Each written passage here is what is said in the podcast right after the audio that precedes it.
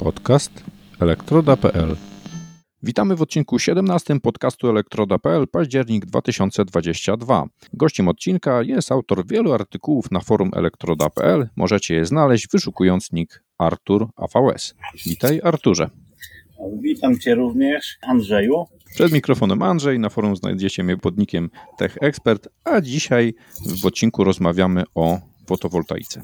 Jakie możemy wskazać elementy systemu fotowoltaicznego? Myślę, że najbardziej takim widocznym elementem, który pojawił się ostatnio w krajobrazie, są panele fotowoltaiczne. Y, panele to jest taki najbardziej widoczny element systemów fotowoltaicznych. I tu niestety no, nie da się tego po prostu ukryć, gdyż musi na nie padać słońce, aby produkowały energię. Jaką moc możemy uzyskać z pojedynczego panela, jakie mamy wielkości i rodzaje tych urządzeń? Moc w zasadzie jest określona przez producenta, który produkuje dany typ model panelu. Y, tu też y, zależnie od samej technologii produkcji panelu można podzielić na polikrystaliczne, monokrystaliczne oraz będące obecnie w fazie eksperymentów oparte na perowskitach. Oczywiście za technologią idzie również wydajność samego panelu. I tu no, nie ma jedno, jednoznacznego określenia, czy duży będzie lepszy czy mniejszy, bo dochodzi do tego również kwestia możliwości montażowych. Na dużych połaciach dachowych, gdzie jest duża przestrzeń dostępna, no lepiej wiadomo, sprawdzą się oczywiście większe gabarytami, a co za tym idzie większe mocą. No, przy innych przypadkach oczywiście mniejsze. Weźmy na przykład kilka, które było prezentowane w artykułach na forum, montowanych na balustradach balkonowych. To już kwestia po prostu indywidualnego dobrania, choć oczywiście sama instalacja jest skalowalna bez względu na wielkość paneli. Czyli możemy sobie,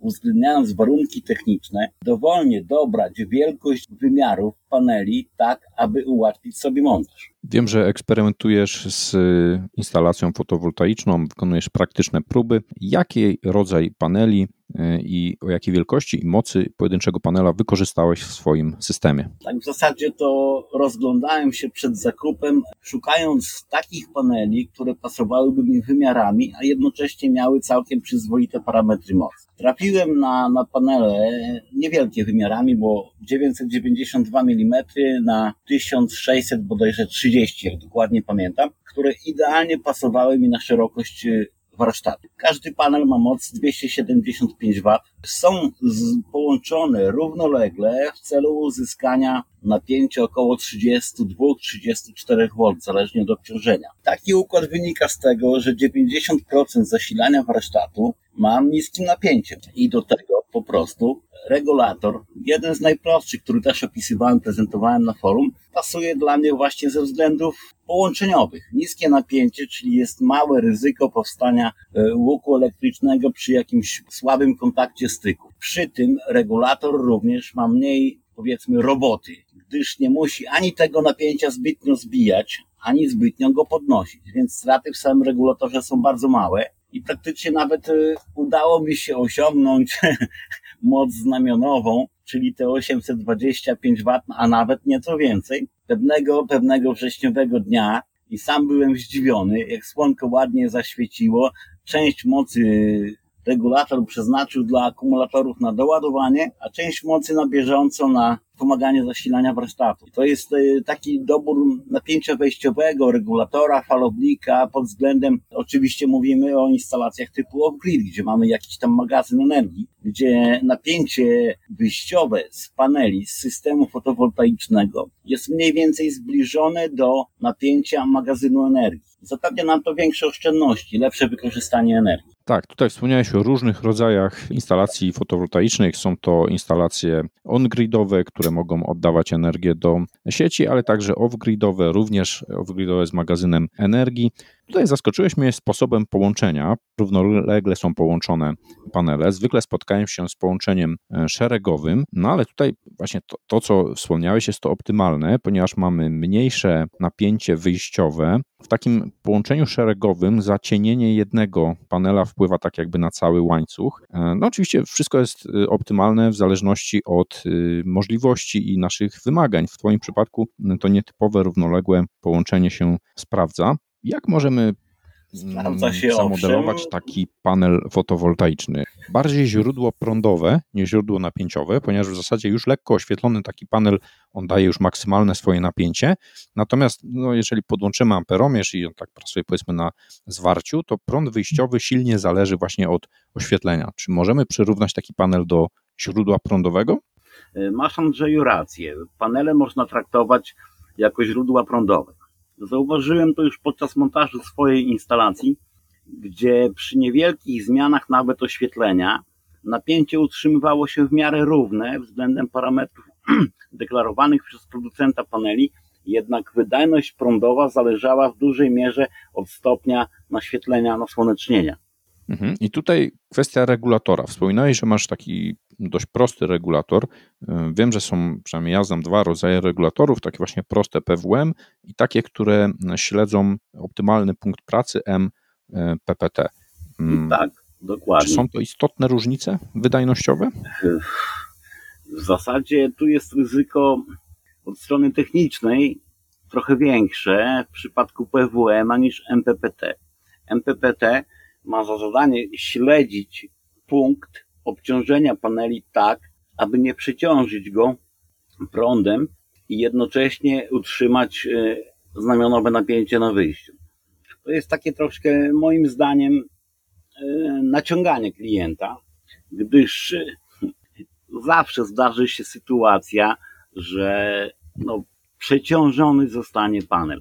I tylko w tym momencie MPPT jest o tyle bezpieczniejszy od zwykłego PWM, że regulator PWM, choć niby ma wbudowaną kontrolę napięcia wyjściowego, to jego działanie polega na kluczowaniu napięcia wyjściowego ładującego akumulatory. I w tym momencie na przykład napięcie z paneli 80V podane na regulator PWM jest dalej takim napięciem podawanym na akumulatory. Tyle, że włączanym, wyłączanym. No tu już nie możemy wniknąć w algorytmy zaszyte w procesorze kontrolera, no bo nie mamy na to wpływu. Aczkolwiek widziałem sytuację na, na żywo, gdzie zawodowy instalator, że tak powiem, instalacji fotowoltaicznych spiął dwa panele szeregowo, co dało napięcie wyjściowe około tam 85V do zwykłego regulatora PWM, gdzie były podłączone dwa akumulatory AGM 12V równolegle. Tak, dzień podziałało. Na drugi dzień, jak słońce wyszło, niestety cała instalacja spłonęła. Jeżeli chodzi o panele fotowoltaiczne, ostatnio dość popularne są informacje właśnie o pożarach. Natomiast z czego to wynika? To, co ja widzę, to szybkie sumowanie się napięć. Jeżeli mamy szeregowo połączone panele, to tam niekoniecznie będzie 80, ale będzie 100, 200, być może 300 V, a jest to napięcie DC. Dlaczego to napięcie DC jest takie groźne? Napięcie DC samo w sobie nie jest groźne, jednak przy wyższych napięciach łatwiej o powstanie łuku elektrycznego, zwłaszcza jak gdzieś nie mamy styku. Wystarczy złączka kiepskiej jakości MC4 typowa używana w instalacjach fotowoltaicznych, na której coś zaiskrzy. W przypadku DC taki łuk elektryczny trudno jest po prostu zgasić. Dlatego między innymi aparatura do rozłączania prądów napięć DC typu styczniki, rozłączniki jest w ogóle innej konstrukcji niż aparatura dla takich samych napięć, ale AC. Także tutaj niestety każdy błąd zemści się prędzej czy później. No i akurat ja, mając to na uwadze, zadecydowałem, że połączę panele równolegle, tak aby nie przekraczać tam około 40V i jak na razie jakoś w listopadzie będzie rok chyba jak panele już zamontowane są w mojej instalacji, wszystko działa, nie ma żadnej awarii, nic się nie grzeje, wszystko jest ok. Bardzo ciekawe. Wybrałeś takie rozwiązanie, gdzie świadomie zminimalizowałeś to ryzyko. One razem pracują na wspólną szynę o niskim napięciu. Druga sprawa, regulator ma małą różnicę pomiędzy wejściowym a wyjściowym napięciem, więc z automatu te straty są dość niskie, nie, niewiele tam ma roboty. A tutaj zapobieganie takim niebezpiecznym sytuacjom związanym z pożarami, no to rzeczywiście musimy zastosować odpowiednie materiały, chociażby te rozłączniki, ja kojarzę, że w takich rozłącznikach DC są dodatkowe elementy, takie obwody magnetyczne, które zdmuchują e, łuk. Rzeczywiście jakość trzeba e, zastosować odpowiednią przewodów i złączek. Jak zapalimy łuk, to on już nie zgaśnie, tak jak w AC, a prawdopodobnie będzie się rozszerzał, zacznie się palić e, izolacja, no i stąd pewnie chęć oszczędzenia, ewentualnie jakieś błędy montażowe mogą prowadzić do takich problemów, do po prostu pożarów. Mało tego, wiem, że Straż Pożarna szkoli się, jak gasić takie panele, bo o ile możemy odłączyć zasilanie dochodzące do budynku, to tutaj panele je produkują, dopóki są oświetlone. A co z montażem? Takie panele, czy to jest duże obciążenie wiatrem, dachu? Co, jak tutaj wygląda konstrukcja pod takie panele? No to już zależy od konkretnego sposobu montażu podstawie swojej instalacji mogę powiedzieć, że ja mam i dobrze, i źle. Dobrze z tego względu, że przed wiatrem jestem zasłonięty okolicznymi drzewami, także tu nie ma za dużego obciążenia pod tym względem. Panele są pod kątem 30 stopni, także w zimę nawet nie ma problemu ze śniegiem gdyż po prostu pierwsze lepsze słonko, które się pokaże, momentalnie powoduje, że ten śnieg spada.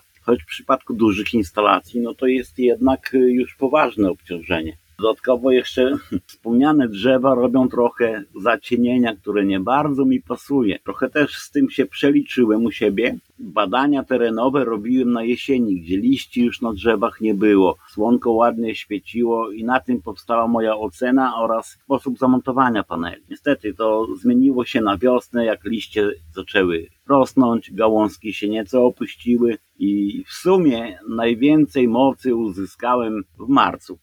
Takie dziwne, no ale, ale, ale, faktycznie tak było. No niestety, no kilka gałęzi trzeba było jeszcze podciąć, jest jeszcze jedno drzewko, ale mówię, też nie chcę go za bardzo wycinać, choć muszę, bo jest centralnie akurat nad panelami, jest to taka dość stara brzoza, której non-stop spadają gałęzie. I no obawiam się po prostu, że któregoś pewnego dnia przy dobrym wietrze jakiś grubszy konor się po prostu ułamie i uszkodzi mi panele. No nieco lepsza sytuacja jest po prostu na, na dachach budynków. Tam w zasadzie nie ma drzew, bo takiej typowej instalacji nie zasłaniają ani nie grożą uszkodzeniem, choć no, w razie jakiegoś e, żywiołu natury, no nic nas przed tym nie ustrzeże.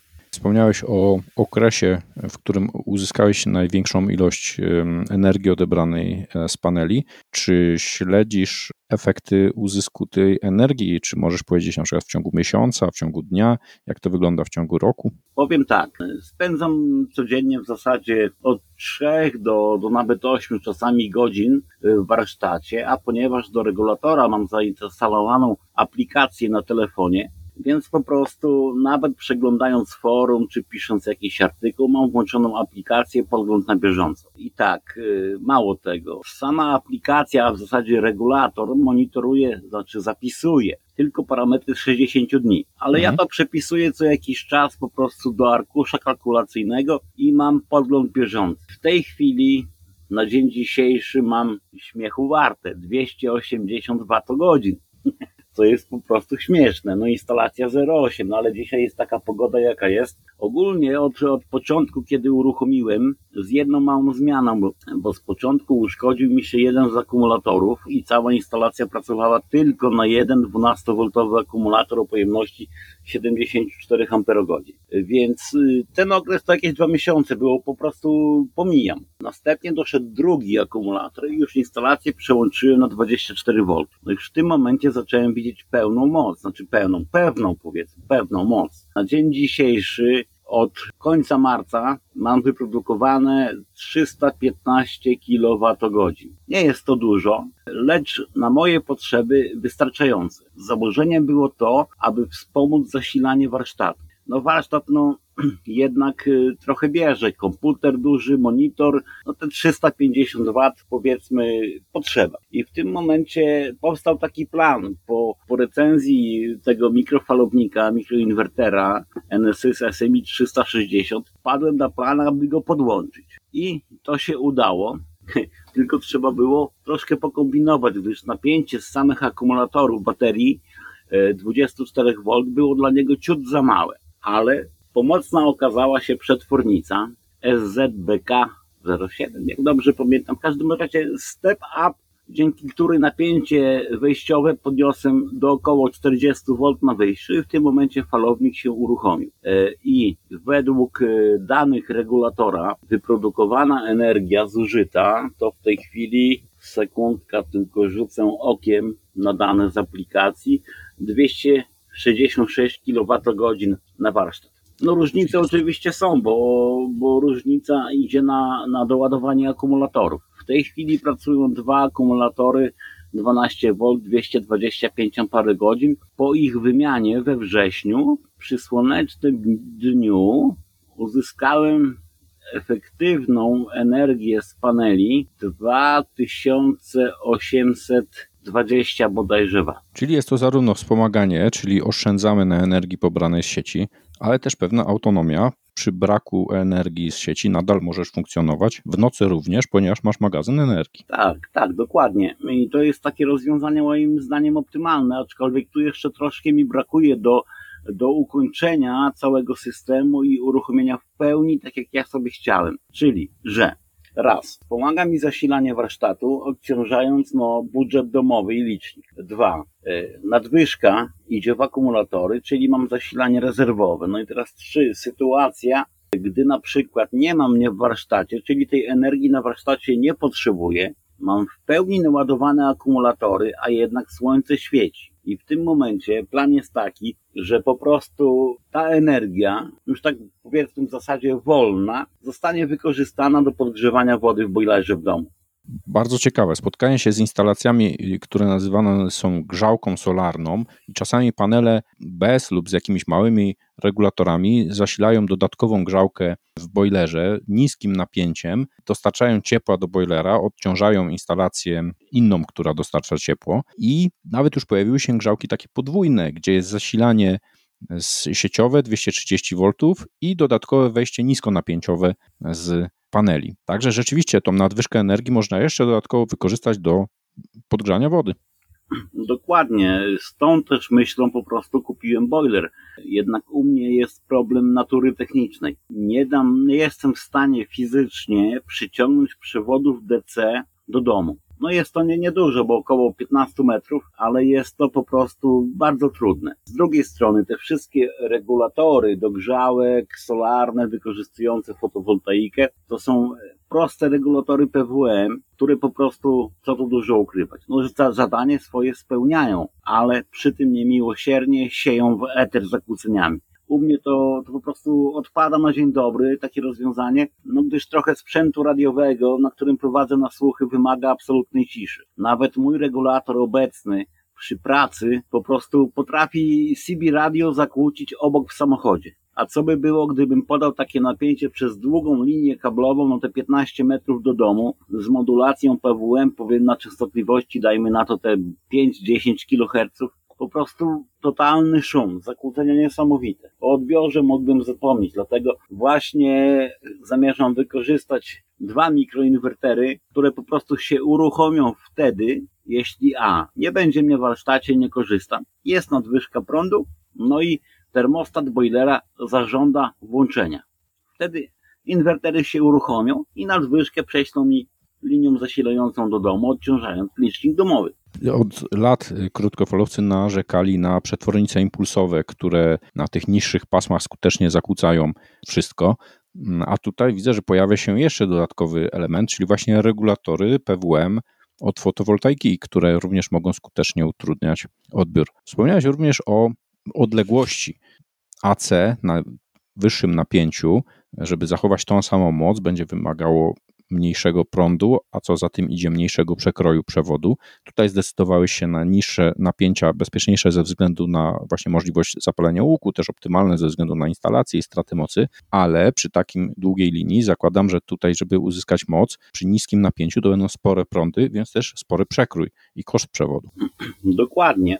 Zasilanie mam do warsztatu doprowadzone powiedzmy, że przewodem awaryjnym. Tak to się jakoś dziwnie stało, że na przełomach lat ciężarówka przywożąca opał dla sąsiada zerwała mi linię za zasilającą warsztat. Więc ja prowizorycznie położyłem sobie kabelek od przedłużacza 3 razy 2,5 i to tak kilka miesięcy funkcjonowało. Mało pracy, tam raz na dzień się wpadło, coś przylutować i tak dalej. Jednak podczas pewnego mojego wyjazdu do awarii w Polskę, po przyjeździe zobaczyłem, że kabla nie ma.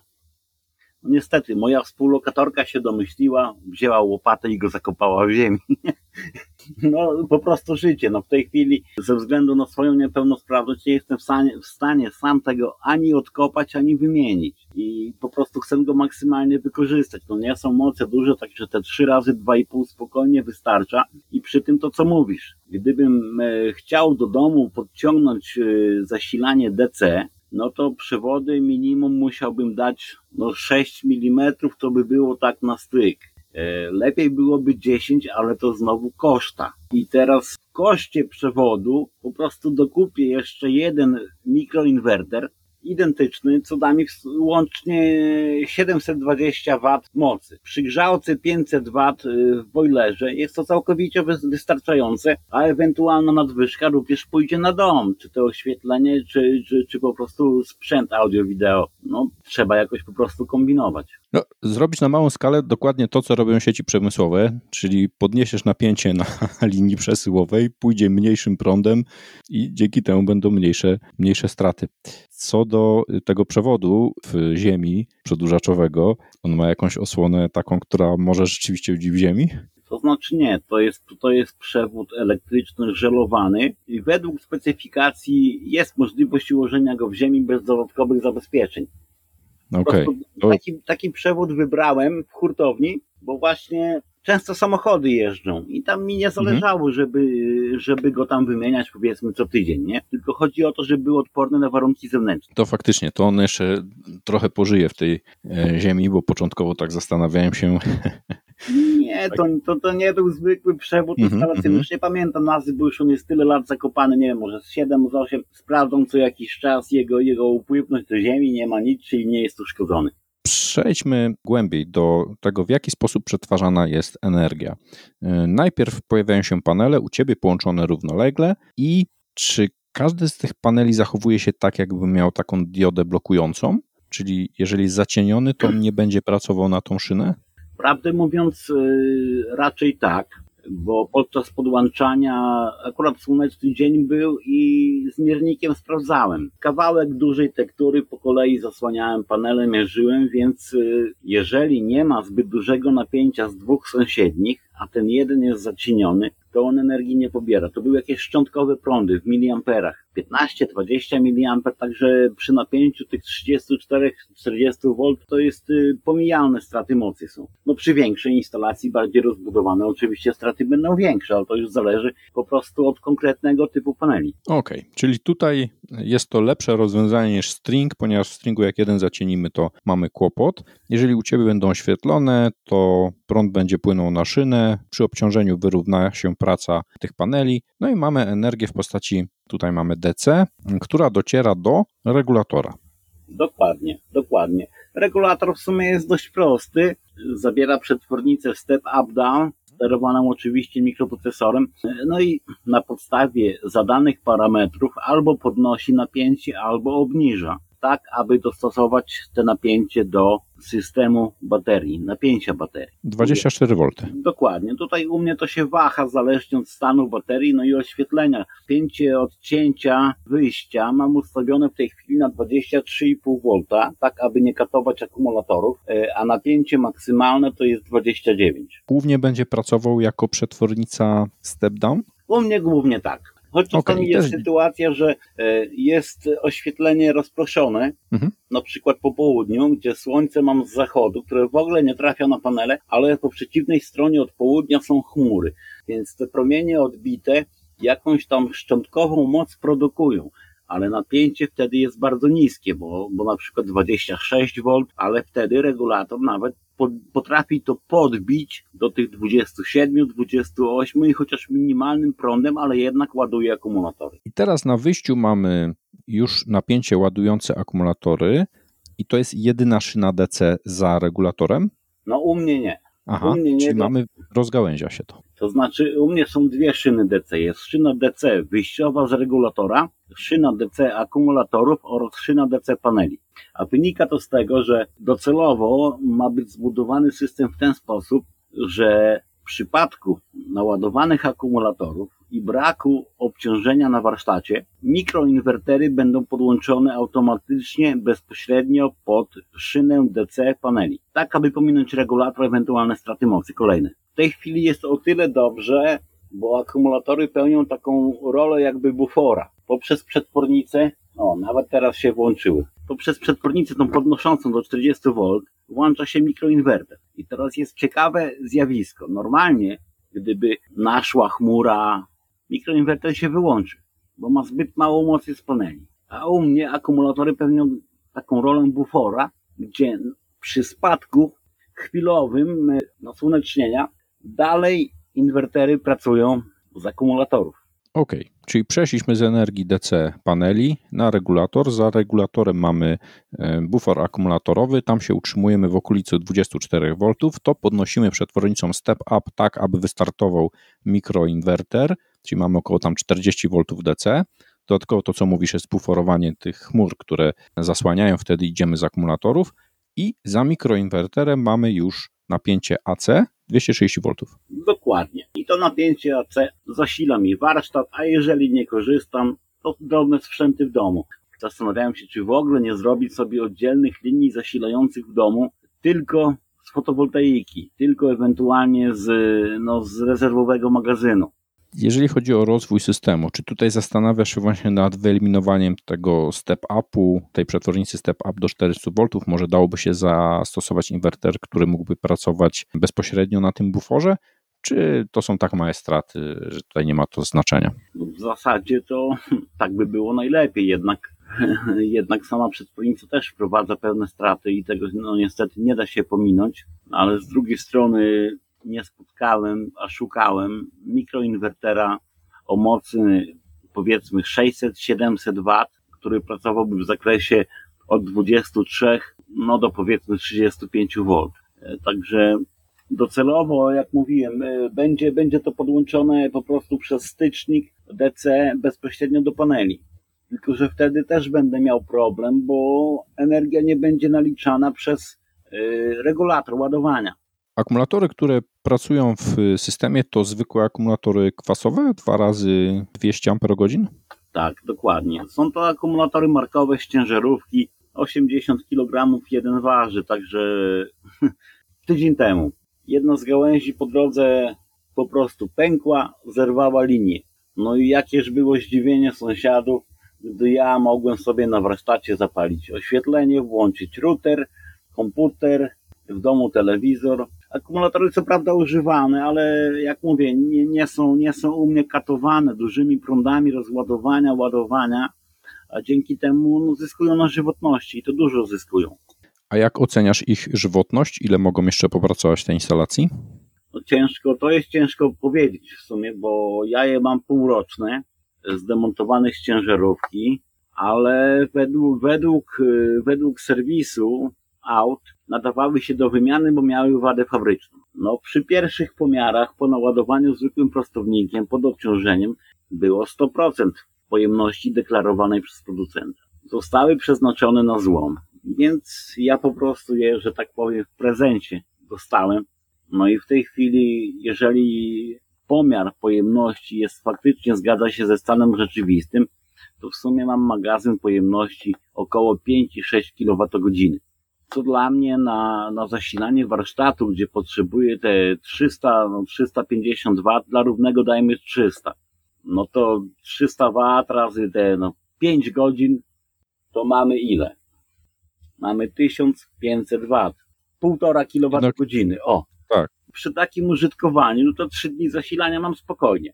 Mm, tutaj wspominaliśmy o tym, że przy, szczególnie przy DC, przy każdym rodzaju instalacji trzeba uważać na jakość i rodzaj zastosowanych rozwiązań, urządzeń i elementów, ale to, co wspominasz, możemy zmniejszyć koszt instalacji, jeżeli rozsądnie wybierzemy jakieś elementy używane, jakieś elementy z demontażu.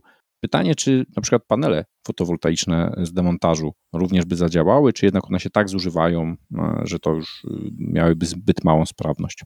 Prak praktycznie powinny się nadawać.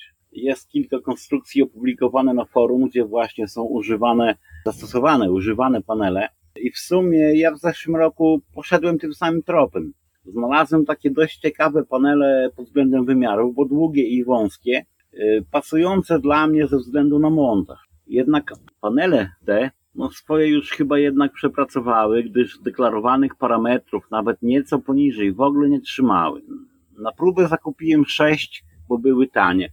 Tych sześciu miało wyjść około 20 tam 9 czy 30 V, już dokładnie nie pamiętam danych, y, przy prądzie około 7,8 ampera. Jednak żaden z paneli, nawet mierzony pojedynczo, bezpośrednio na słońcu tych paneli nie uzyskał. Być może przy, przy panelach innej konstrukcji byłoby to inaczej. W każdym bądź razie to mnie skosiła w przypadku tych cena oraz to, że ciekawy montaż po prostu. No jak na razie tylko stoją i nie są podłączone, bo największy, największy prąd jaki z nich uzyskałem to około 2 A przy napięciu 22 V. Także dla mnie jedynie nadają się do instalacji pomocniczej. Poza instalacjami fotowoltaicznymi pojawiają się również y, turbiny wykorzystujące energię wiatru. Zauważyłem, że one często pracują na niskich napięciach 24-48 V. One dostarczają, o ile się nie mylę, prąd przemienny. Mm, czy w, twoim, w Twojej instalacji można by dodać taką turbinę, która pracowałaby również na szynę DC? No oczywiście, nie ma żadnych przeszkód technicznych. Jednak taka turbina wymaga swojego oddzielnego regulatora ze względu na, na inną charakterystykę pracy. Z ciekawości powiem, że w zeszłym roku budowałem taki system właśnie hybrydowy, gdzie było połączenie dwóch paneli fotowoltaicznych o mocy 400 chyba 20 W, jak dobrze pamiętam, oraz jako alternatywa turbiny wiatrowej pionowej. Tak po prostu sobie zażyczył klient ze względu na to, że lokalizacja była nad jeziorem, gdzie jak to stwierdził, zawsze wieje. No jednak po montażu okazało się, że tam praktycznie w ogóle nie wieje. I turbina mimo, mimo no w sumie dość dużych kosztów, bo jak dobrze pamiętam, coś około 2,5 tysiąca złotych kosztowała, to jak do marca bodajże tego roku, jak byłem na tej lokalizacji i sprawdzałem yy, opomiarowanie, to wyszło tam niecała kilowatogodzina wyprodukowana z niej. Więc to też trzeba, turbina wiatrowa po prostu potrzebuje bardziej bardziej specyficznych warunków. A u nas w Polsce, no w zasadzie dni takich wiecznych, mocno wiecznych jest w roku bardzo mało. To są takie okazjonalne, rzecz biorąc, zdarzenia.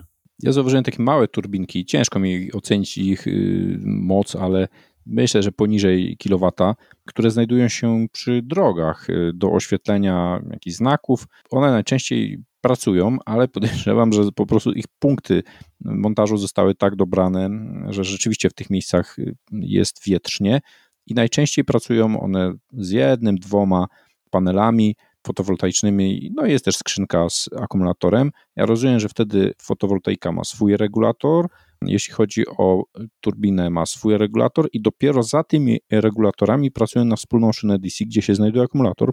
Dokładnie, dokładnie tak to jest właśnie robione. Turbiny, czy prądnice turbin wiatrowych są w głównej mierze wykonywane jako trójfazowe prądu przemiennego, więc taki regulator od turbiny musi posiadać prostownik oraz regulator, czyli układ stabilizujący napięcie na wyjściu. Bezpośrednio nie da się go podłączyć do akumulatora. Czy to jest stabilizacja jako przetwornica, czy reguluje na przykład jakieś parametry tej prądnicy, na przykład prąd złudzenia? To znaczy w, w, prostych, w prostych tego typu konstrukcjach prądnice są samowzbudne, głównie oparte na magnesach stałych, a regulatory to są no, przetwornice. Jeden, który widziałem, miał przetwornicę. Kolejny zaś, który rozbierałem, to po prostu działał na zasadzie jak regulatory napięcia w motocyklach.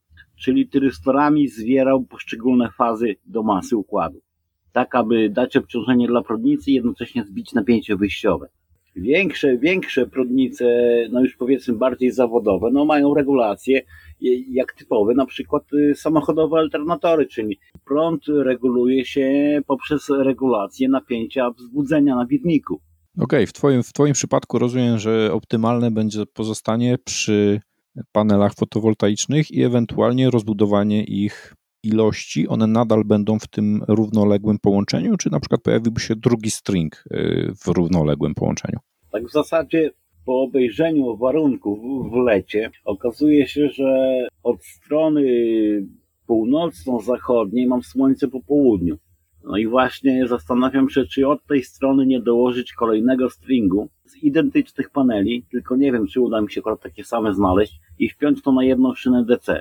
Aczkolwiek tu też można byłoby pokombinować z na przykład diodami Schotkiego i dać połączenie takie, że jeden string nie zakłóca drugiego. No tak, i tutaj wchodzisz już do systemu, który posiadasz, u ciebie się to bardzo dobrze skaluje, bo nie ma tych stringów szeregowych. Mało tego, z tej szyny DC możesz równolegle podłączać na przykład kolejne e, mikroinwertery, które mogą zasilać kolejne urządzenia. Y, korzystasz y, z napięcia przemiennego, a czy z szyny DC wykorzystujesz jakieś zasilanie, na przykład do oświetlenia albo do innych rzeczy? Całe oświetlenie warsztatu mamy oparte o diody LED zasilane niskim napięciem. No tu akurat w tym przypadku jak na razie jeszcze 12 V. 12 V dlatego, że również ogrzewanie warsztatu mam zasilane 12 V i to po prostu bardziej mi pasuje, mniejsze straty energii na przetwarzanie wychodzą. Oświetlenie zewnętrzne, w sumie podwórka przed warsztatem jest 24 V, więc też mi bardzo to pasuje. Jedyny problem to jest właśnie wytworzenie w przypadku braku zasilania sieciowego napięcia AC dla sprzętu pomiarowego, komputera oraz IT. Ale tu już jestem blisko ukończenia dedykowanego falownika, aby to po prostu działało tak jak ja chcę. No właśnie tak się zastanawiam, co tu by można zoptymalizować. Jeśli chodzi o routery, przełączniki, jakby dobrze pokombinować, to można by je przerobić na DC właśnie takie niskonapięciowe. Dokładnie, dokładnie. 90% urządzeń IT czy CCTV jest zasilane tak czy tak napięciem DC. Więc tu nie potrzeba by było żadnych po prostu przetwornic, zasilaczy i tak dalej.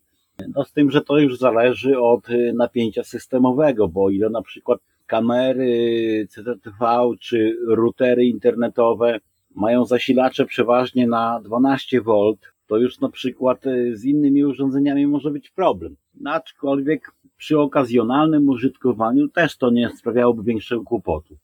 Laptop. Można by wykorzystać taki zasilacz samochodowy, e, przetwornicę DC-DC. Również mógłby się obejść przez bez 230. Monitory. Z nimi może być kłopot, bo tam jest taki no, zasilacz wbudowany najczęściej Chyba, że taki monitor z zewnętrznym zasilaczem, który dostarcza 24 V Czasami takie się też monitory zdarzają. Tak, jak najbardziej. Sam mam taki jeden monitor zamontowany na frezarce CNC, który w zasadzie przypadkowo kupiłem e, i zasilany 12V, a skoro we frezarce mam i tak wbudowany komputer, e, który ma zasilacz ATX, więc po prostu z tego samego zasilacza, co płyta główna komputera sterującego jest zasilana, zasilam również monitor.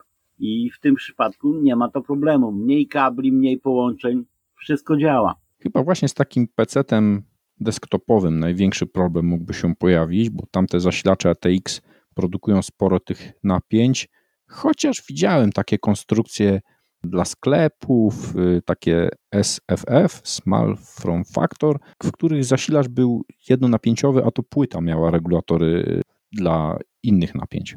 No tu bardziej były to sprzęty typu tak zwany thin client. Tak, tak, e, tak, rzeczywiście. Dokładnie. One, one po prostu są bardzo fajne, bo są bardzo małe sprzęty.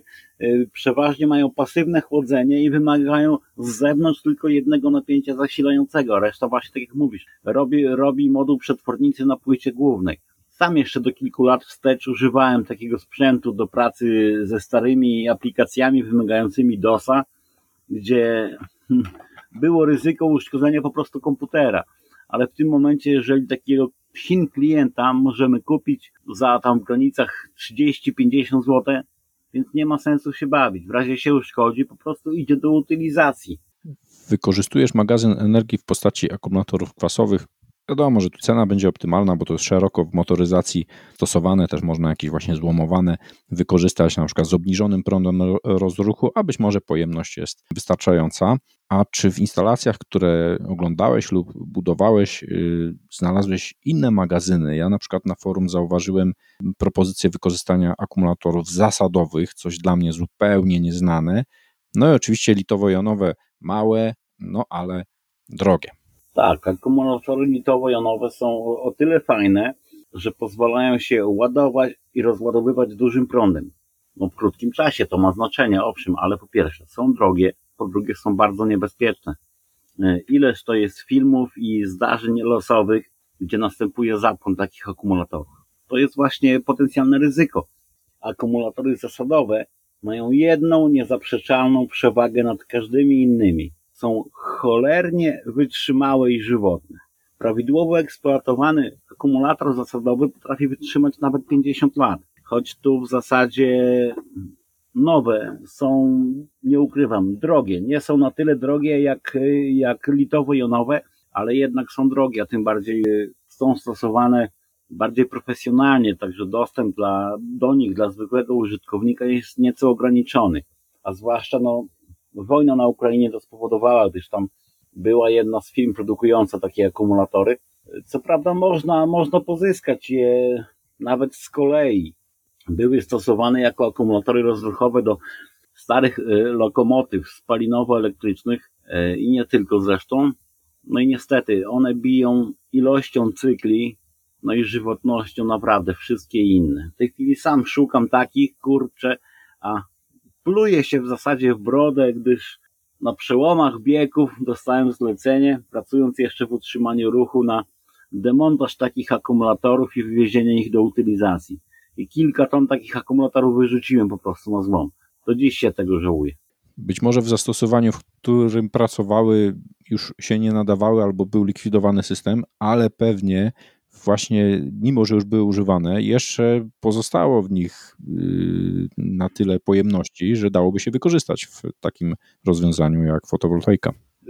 Podejrzewam, Andrzeju, że tak, gdyż te akumulatory są bardzo łatwe w regeneracji i o ile nie są ich cele fizycznie uszkodzone mechanicznie, to regeneracja jest bardzo prosta i, i przywraca w zasadzie ich zdolności, powiedzmy, producenta instalacje on-gridowe, tutaj specjalizują się firmy w instalacjach mm, na takich dachach mm, domków wolnostojących, czy też na jakichś stelażach w ogrodzie, czy też na firmach, które mają duże powierzchnie, a również na parkingach, no jest, które są jakoś zadaszone. No jest mnóstwo sposobów zastosowań, są to już wyspecjalizowane firmy, kupuje się to jako usługę, instalację, pewnie później utrzymanie i konserwację. A co możemy podpowiedzieć osobom, które chciałyby spróbować we własnym zakresie, e, spróbować wykorzystanie takich paneli fotowoltaicznych? Wspominaliśmy już o sprawności, o pewnych niebezpieczeństwach z DC. Jak można rozpocząć? Mm, czy możemy właśnie rozpocząć od jednego panelu i sobie skalować? Jaki mamy tutaj zakres możliwości, prób wejścia e, w takie rozwiązania? Sam zakres możliwości jest bardzo duży na, na początek y, wystarczy nawet y, niewielki panel mocy tam 20-50 W i najprostszy nawet regulator PWM. To już, to już da nam jakieś y, własne, powiedzmy, produkowanie prądu. Czy to do naładowania telefonu, czy do zasilania jakiejś lampki ogrodowej lub czegoś większego. Oczywiście apetyt będzie rozmiarem jedzenia. W sumie nasz forumowy kolega, Kaczmarek, po zakupie niewielkiego panelu już, już zaraził się fotowoltaiką, no i coś tam kombinuje. W sumie u mnie też się od tego zaczęło, od, od czasu jak dostałem na test zestaw fotowoltaiczny właśnie z panelem 20 W. Wystarczył mi na zasilanie sprzętu grającego i ładowania telefonu podczas wylewania posadzki w warsztacie, gdzie całe zasilanie zewnętrzne sieciowe miało po prostu odpięte. No i od tamtej pory już tak chodziło mi po głowie zacząć coś własnego, szytego na miarę zbudować. To jest zaraźliwe. Mamy też kilku innych kolegów, którzy e, własnoręcznie zbudowali od podstaw kilka swoich systemów i są zadowoleni. Efekty efekt są widoczne, zwłaszcza teraz, gdy ceny energii galopują mocno, no i koszta są niesamowite wręcz. Czyli próg wejścia jest bardzo niski.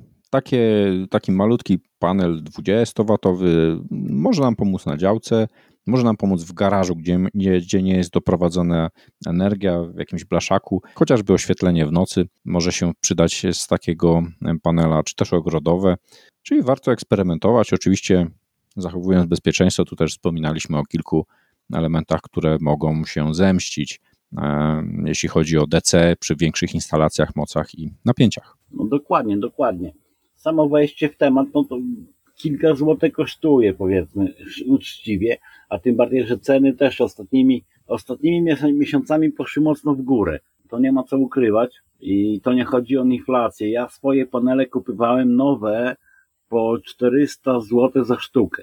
A teraz szukałem takich samych identycznych, po prostu pasują mi wymiarami oraz parametrami prądowo-napięciowymi, to już musiałbym zapłacić około 650 zł, licząc przesyłki. Także to już, już, już widać, jak ceny po prostu poszły w górę.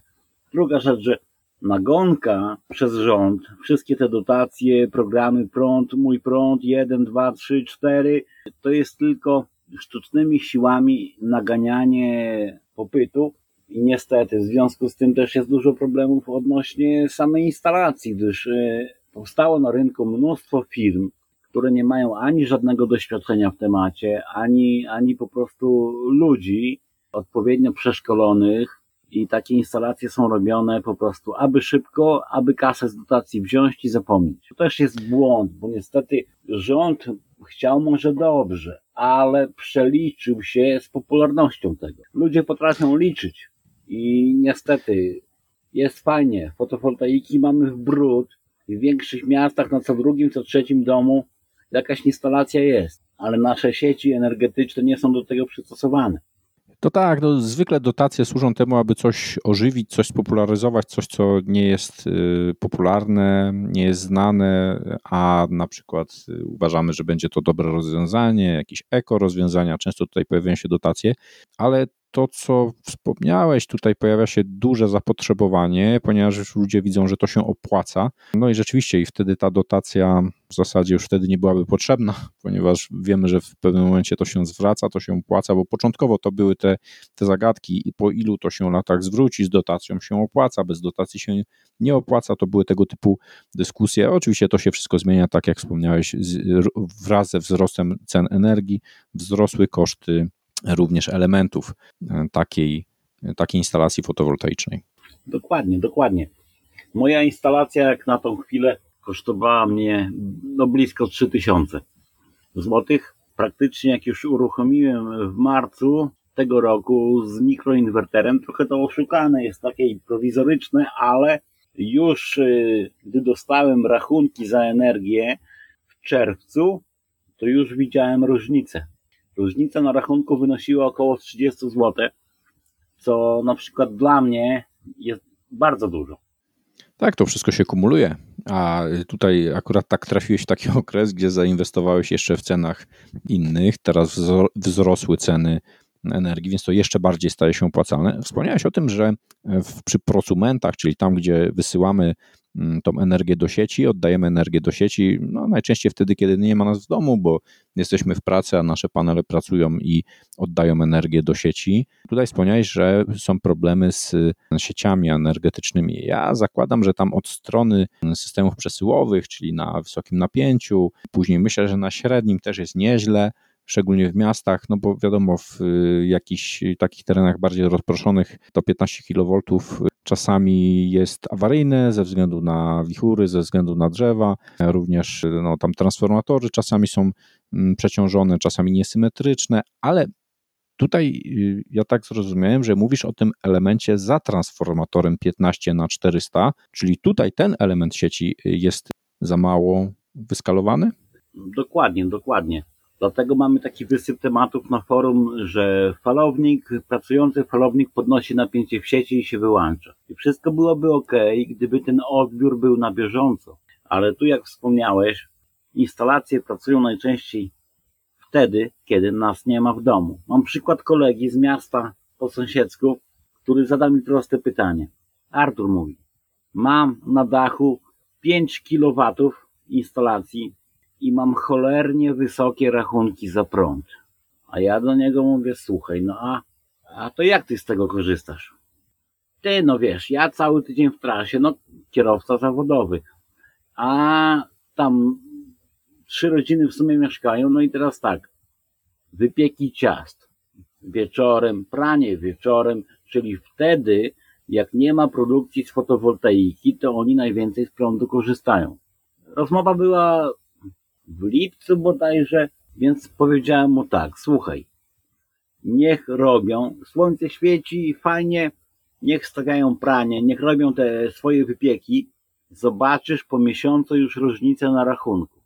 I faktycznie tak też było, gdyż to się nazywa autokonsumpcja. Zamiast wysyłać do sieci, na tym tracić, zużywasz na bieżąco, mniej pobierając z sieci, więc wymiar oszczędności jest oczywisty. No tak, szczególnie, że obecnie ustawić w pralce czas rozpoczęcia prania to nie jest żadna filozofia. Wystarczy zostawić to pranie w nocy, ono uruchomi się, gdy nas e, nie będzie. E, no z ciastem może być gorzej, ale na przykład jeżeli mamy jakiś boiler albo jakiś piec, a nie wiem, akumulacyjny, który zużywa energię, niech on zagrzeje tą wodę właśnie w dzień, e, gdy, gdy, gdy pracuje fotowoltaika. No dokładnie, dokładnie. Właśnie z tą myślą też sobie tak zakombinowałem lekko z kolegą pewnym, porozmawiałem, e, czy nie przewraca mu się gdzieś stary grzejnik, tak zwany olejak. Mhm. Co by go sobie tutaj na warsztaciku po wymianie grzałki zainstalować. I w sumie już mam, już mam ten grzejniczek, tylko teraz e, czekam na dostawę grzałki na 30 V. Nieduża moc, 500 W. To tam kilkanaście amperków, to mi instalacja tutaj spokojnie to pochłonie, przepuści, ale nawet jeżeli nie włączę tego ogrzewania, które mam na ropę, bo jednak paliwa są drogie, to wcale nie ukrywam, to te kilka stopni, jeśli mi podniesie temperaturę w momencie, kiedy ja nie korzystam z warsztatu, to już mnie to bardzo cieszy. Bardzo ciekawe. Wtedy y, główne ogrzewanie będzie już mniej pracowało, a taki taki grzejnik, tak jak mówisz, moc niewielka, ale cały czas dokłada, tej energii dokłada. Mało tego, w takich instalacjach prosumenckich właśnie wykorzystanie tej energii y, lokalnie spowoduje, że pobór prądu spowoduje obniżenie napięcia, falownik nie będzie się wyłączał, falowniki sąsiadów nie będą się wyłączać. Właśnie tu jest ten problem, że pakujemy tą energię y, w sieć. No, prosta sprawa, prawo ma. Mamy określoną rezystancję przewodów, próbujemy pompować prąd, zwiększa się napięcie, napięcie jest zbyt, zbyt wysokie, działa automatyka, wyłącza się, wyłącza się falownik. Ja nawet myślałem, czy w przyszłości nie byłyby takie możliwości, żeby dynamicznie regulować odczepy w stacjach trafo i na przykład obniżyć napięcie zasilania, ale to tylko takie dywagacje, nie wiem, co o tym myślisz? Szczerze to po prostu ludzie, posiadacze instalacji fotowoltaicznych nie umieją z nich korzystać. To wynika z tego, że sprzedawca z firmy instalatorskiej wszystko ładnie zachwala. Tak, tak i tak, takie oszczędności będziecie Państwo mieli, ale chwilę, zaraz moment. Każdy, kto na przykład y, miał możliwość dokładnego policzenia zapotrzebowania oraz produkcji z fotowoltaiki, cały czas liczył na to, że zamontuje przewymiarowaną mocno instalację, a w zimę odbierze nadprodukcję oddaną do sieci. I tu do czego dochodzimy? Dochodzimy do tego, że większość prosumentów, która mało zużywała w lato, a pakowała tą energię do sieci, będzie chciała to w zimę wykorzystać. Czym to grozi? Wiadomo. Blackoutem. Tak, szczególnie jeżeli będzie to takie odbieranie energii na siłę. Ja jeszcze myślałem, o takim elemencie systemu. Wiem, że to jest drogie, takie lokalne magazyny energii, gdyby się pojawiały na, na przykład na 400 V, to mogłyby pochłaniać tą energię generowaną przez tą nadmiarową energię. Wtedy też spadałoby napięcie, więc falowniki by się nie wyłączały. No i później lokalnie osoby by odbierały tą energię z tego lokalnego magazynu energii. Y, to mogłoby być też rozwiązanie na blackouty, nawet gdyby wyleciał zasilanie po, po stronie 15 kV trafo lokalnego, to ten lokalny magazyn mógłby oddawać energię. No ale koszty ogromne, gdzieś to trzeba zainstalować, trzeba w to zainwestować. Myślę, że to daleka przyszłość, o ile w ogóle kiedyś takie się pojawią rozwiązania. Tak, masz, masz rację. Jednak e, z tego, co obserwuję ostatnio, to podejście użytkowników fotowoltaiki nieco się zmieniło, gdyż teraz, y, jeśli jest widmo blackoutu, mhm. to już oni się zastanawiają, czy te panele, które mają na dachu, zapewnią im zasilanie w przypadku zaniku prądu z sieci. I to też jest takie niedopowiedzenie, bo znam kilku instalatorów z różnych firm montujących fotowoltaikę i żaden nie wspomina nawet na rozmowie wstępnej na temat montażu o tym, że tego prądu odbiorca i tak nie będzie miał, jeżeli nie będzie prądu w sieci. No tak, przecież on gridowy falownik musi się zsynchronizować dokładnie, dokładnie. z zasilaniem i on nie ruszy w ogóle, gdy nie ma napięcia z sieci. Dokładnie, się nie synchronizuje, po prostu nie działa, nie?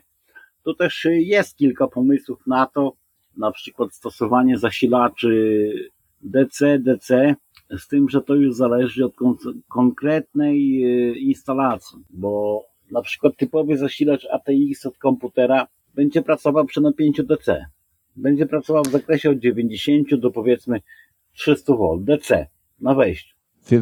Wiesz co, tak, bez problemu, bo przejdzie przez mostek, zasili kondensator i dalej już przetwornica ruszy. Dokładnie, Tylko tak. tak się zastanawiam, tam gdzie jest PFC, czy ono się wyłączy, czy nie będzie szaleć? No raczej powinno się wyłączyć. No akurat nie mam pod ręką żadnego zasilacza z PFC, żeby sprawdzić, ale, ale podejrzewam, że tak będzie. Ono się po prostu wyłączy, gdyż na wejściu będzie DC. Wyłączy. Więc nie będzie miało synchronizacji. Synchronizacji, dokładnie, oczywiście. Dokładnie. Mhm. I się po prostu wyłączy, przepuści prąd, jak co wchodzi, to wychodzi i koniec dyskusji na ten temat, nie?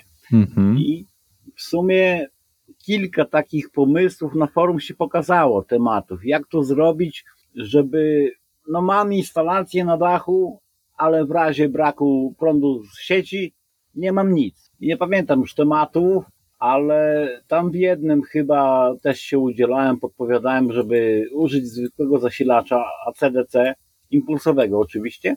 Mhm. No i kolega tam wydzielił sobie string, jeden string powiedzmy, no cztery czy pięć paneli, już nie pamiętam dokładnie, z głównego stringu, z oddzielnymi przewodami do zasilacza i jest bardzo zadowolony zasilacz mu startuje, dając na wyjściu 12V, tam kilkanaście czy kilkadziesiąt amper, a to już mu pozwala naładować akumulator w samochodzie, podłączyć jakąś przetwornicę. Jest taki, no powiedzmy, obejście systemu niejako.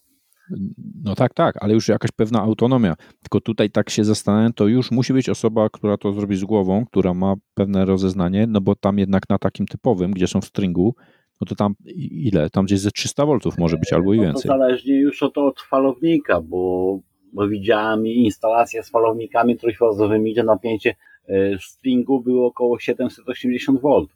Także to no właśnie, to... więc tam sobie można krzywdę zrobić dużą, tak, gorzej tak. niż z zasilaniem sieciowym, już nie mówiąc o pożarze i e, wielu innych efektach. E, także rzeczywiście tutaj trzeba to z głową robić ale może to otworzy też rynek właśnie na rozwiązania, które są on-grid, ale gotowe na awarię. To znaczy, e, właśnie z osobnym wyjściem. Wiesz, tak moim zdaniem to powinno być już w momencie projektowania instalacji pomyślane o tym, żeby wyprowadzić łańcuch DC na wspólną szynę. Mhm. I wtedy nawet w przypadku braku zasilania sieciowego główny falownik on-grid się wyłączy, ale na szynie DC mamy prąd, więc wtedy sam użytkownik zdecyduje, co wam podłączyć. Wtedy wiesz, nie trzeba byłoby po prostu nowego przewodowania ciągać i tak dalej po dachu. Tak, tak, rzeczywiście, takie złącze na dole. Przy czym podejrzewam, że to są koszty, bo ten falownik on-grid, on jest nieco uproszczony, a tutaj by trzeba taki inwerter, taki, z, z, który sam potrafi pracować. Dokładnie, taki jak na przykład w UPS jest. Mhm. Poruszyliśmy bardzo wiele tematów dotyczących fotowoltaiki, ale na forum umieszczasz artykuły z różnych dziedzin, wnętrza urządzeń i również rozwiązania, które nie dotyczą fotowoltaiki. Jakie materiały planujesz w najbliższej przyszłości? W najbliższej przyszłości okaże się sterowanie wyświetlaczy VFD graficznych oraz kilka drobnych rzeczy przydatnych dla kierowców, motocykli, kładów, a także coś, co pewnie zainteresuje większość e, użytkowników fotowoltaiki. Dedykowany, prosty w konstrukcji falownik, aczkolwiek jest to, będzie to falownik, tak może nie do końca, bardziej jako przetwornicę można go traktować, gdyż nie będzie posiadał na naszym pokładzie ani ładowarki fotowoltaicznej, ani systemu nadzoru akumulatorów po prostu dedykowana, jakby można tak powiedzieć, przetwornica z DC do AC. Czyli taki element systemu. Dokładnie. E, nie chcę, mhm. nie chcę budować po prostu ładowarki, gdyż regulator już mam. Mam zewnętrzną ładowarkę sieciową do, dla swojego magazynu energii, więc zależy mi tylko na skonstruowaniu samego falownika pierwsze, pierwsze badania i efekty po zbudowaniu prototypu są na tyle zachęcające, że w tej chwili powstaje wersja druga, nieco bardziej rozbudowana, oraz dopasowane już do obudowy. Aczkolwiek y, sam, sam powiedzmy falownik przetwornica ma być bardzo prosty w powieleniu, nawet przez początkującego elektronika oraz w uruchomieniu. Bardzo ciekawe. O jakiej mocy wyjściowej mówimy? Moc dostosowana jest do moich, moich zapotrzebowań, czyli 350 W, także maksymalna to około 500 W. Czyli to może być kolejny krok, tak jak rozmawialiśmy, jest próg wejścia niski i kolejny element, jaki można dołączyć do takiego panela, regulatora ładowania i magazynu energii, to właśnie falownik, do którego można podłączyć laptop, być może jakiś mały telewizor, radio.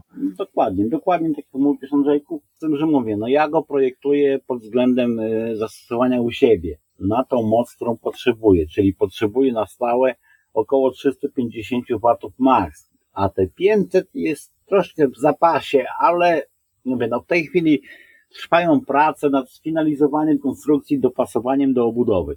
Obudowa to element, który często zajmuje więcej czasu niż projekt. Jeżeli macie doświadczenie właśnie w uruchamianiu urządzeń, to często niektóre nie doczekały się obudowy. No, jest, to, jest to ważny element, który często jest równie trudny jak y, część elektroniczna. Co do VFD, te wyświetlacze, no, jest bardzo ciekawa rzecz. Można powiedzieć, że są, jest to dość stare, wręcz archaiczna w tym momencie konstrukcja wyświetlacza, jednakże wygląd, y, kontrast tych wyświetlaczy, no nie da się tego oddać ani na zdjęciu, ani na filmie. Jeżeli nie widzieliście nigdy wyświetlaczy VFD, to warto zobaczyć je w jakiejś konstrukcji. No, jest tam pewna magia wyglądu tych, tych wyświetlaczy no i widzę, że to już jest kolejny artykuł z cyklu e, twój na ten temat. To wciąga. Kiedyś to były popularne zegarki, które były wypierane przez LED, a teraz często zyskują większą cenę niż, niż zegarek LED. Właśnie ze względu na wyświetlacz VFD. Hmm, dokładnie. Same wyświetlacze VFD to mają jedną niezaprzeczalną rzecz. Klimat oraz kontrast i kąt widzenia. To jest, y, no, żaden inny typ wyświetlacza tego po prostu nie pobije. Arturze, dziękuję za rozmowę i podzielenie się swoją wiedzą, doświadczeniami o fotowoltaice i nie tylko. Również dziękuję Andrzeju za miłą rozmowę. Dziękuję, dzięki za wysłuchanie podcastu. Do usłyszenia.